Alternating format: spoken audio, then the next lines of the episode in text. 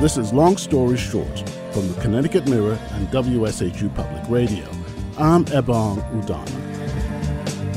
You can read the stories we feature on ctmirror.org or wshu.org.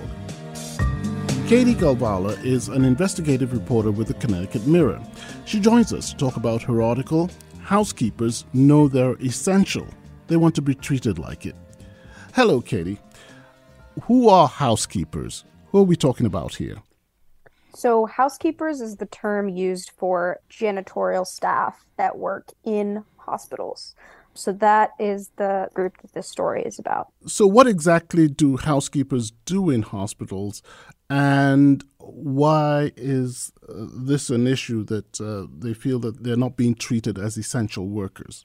Yeah, so housekeepers are a fundamental part of the staff at hospitals. They're the ones going into patient rooms every day to clean, or they're cleaning hallways, common areas. And you can imagine how important it is that a hospital stays clean.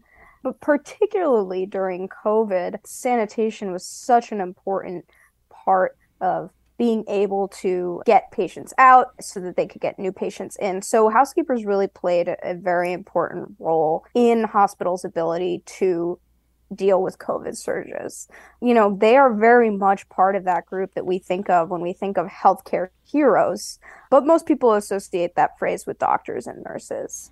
And I think it's such an extreme example of essential workers getting left behind. You know, these are folks who were going into COVID patient rooms to clean them to make sure that they were safe and sanitary. And now these people are saying that they don't feel like they're getting some basic protections or recognition that they deserve. Now, there was a, a lot of talk about protecting essential workers during COVID.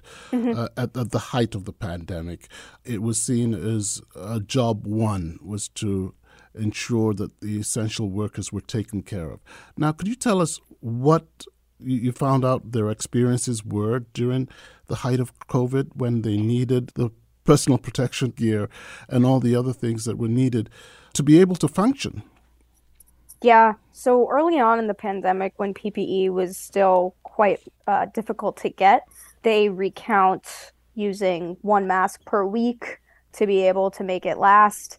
And then once PPE became more available, doctors and nurses were prioritized in receiving it. So housekeepers were sort of at the bottom of that list uh, for receiving PPE. Okay, now there was also supposed to be getting some special pay, um, some pandemic pay. How did that work out for housekeepers in, in hospitals?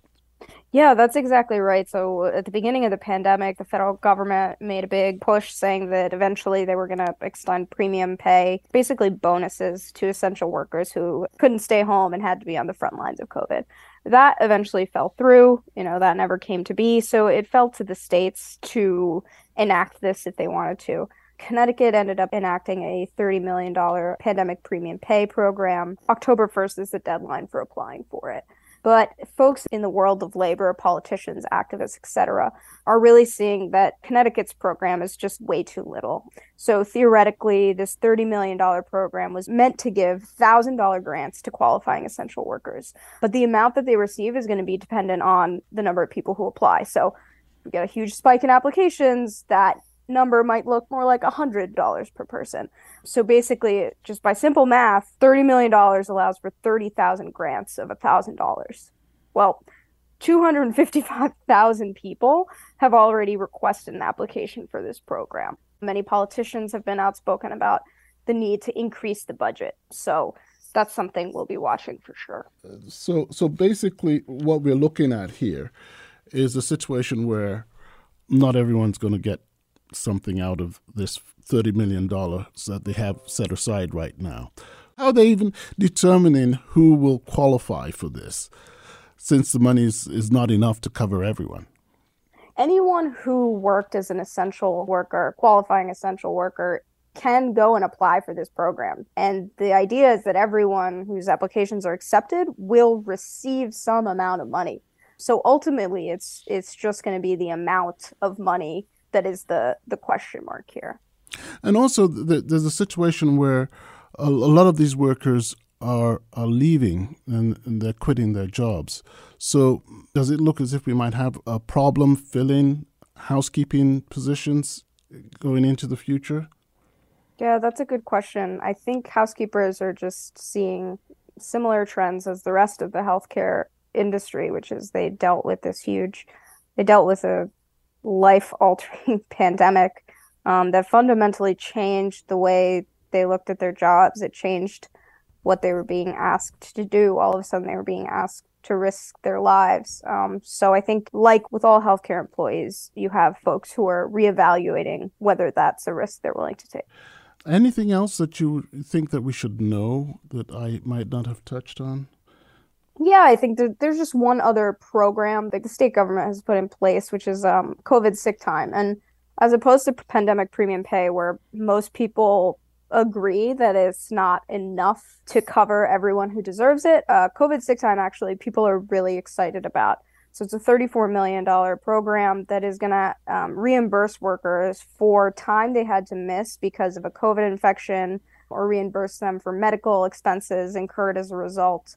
And so this is a program folks are really excited about, but for some reason it's not catching on. So only 1.7% of the total $34 million budget has been paid out.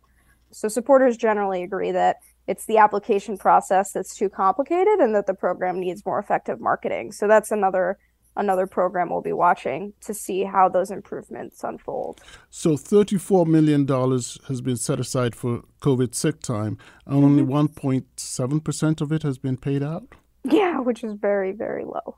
Wow. Katie, thank you so much. Katie Golvala is an investigative reporter with the Connecticut Mirror. Her article is titled Housekeepers Know They're Essential. They Want to Be Treated Like It. Long Story Short comes from WSHU Public Radio and the Connecticut Mirror. Read the story at ctmirror.org or wshu.org. I'm Ebong Udoma.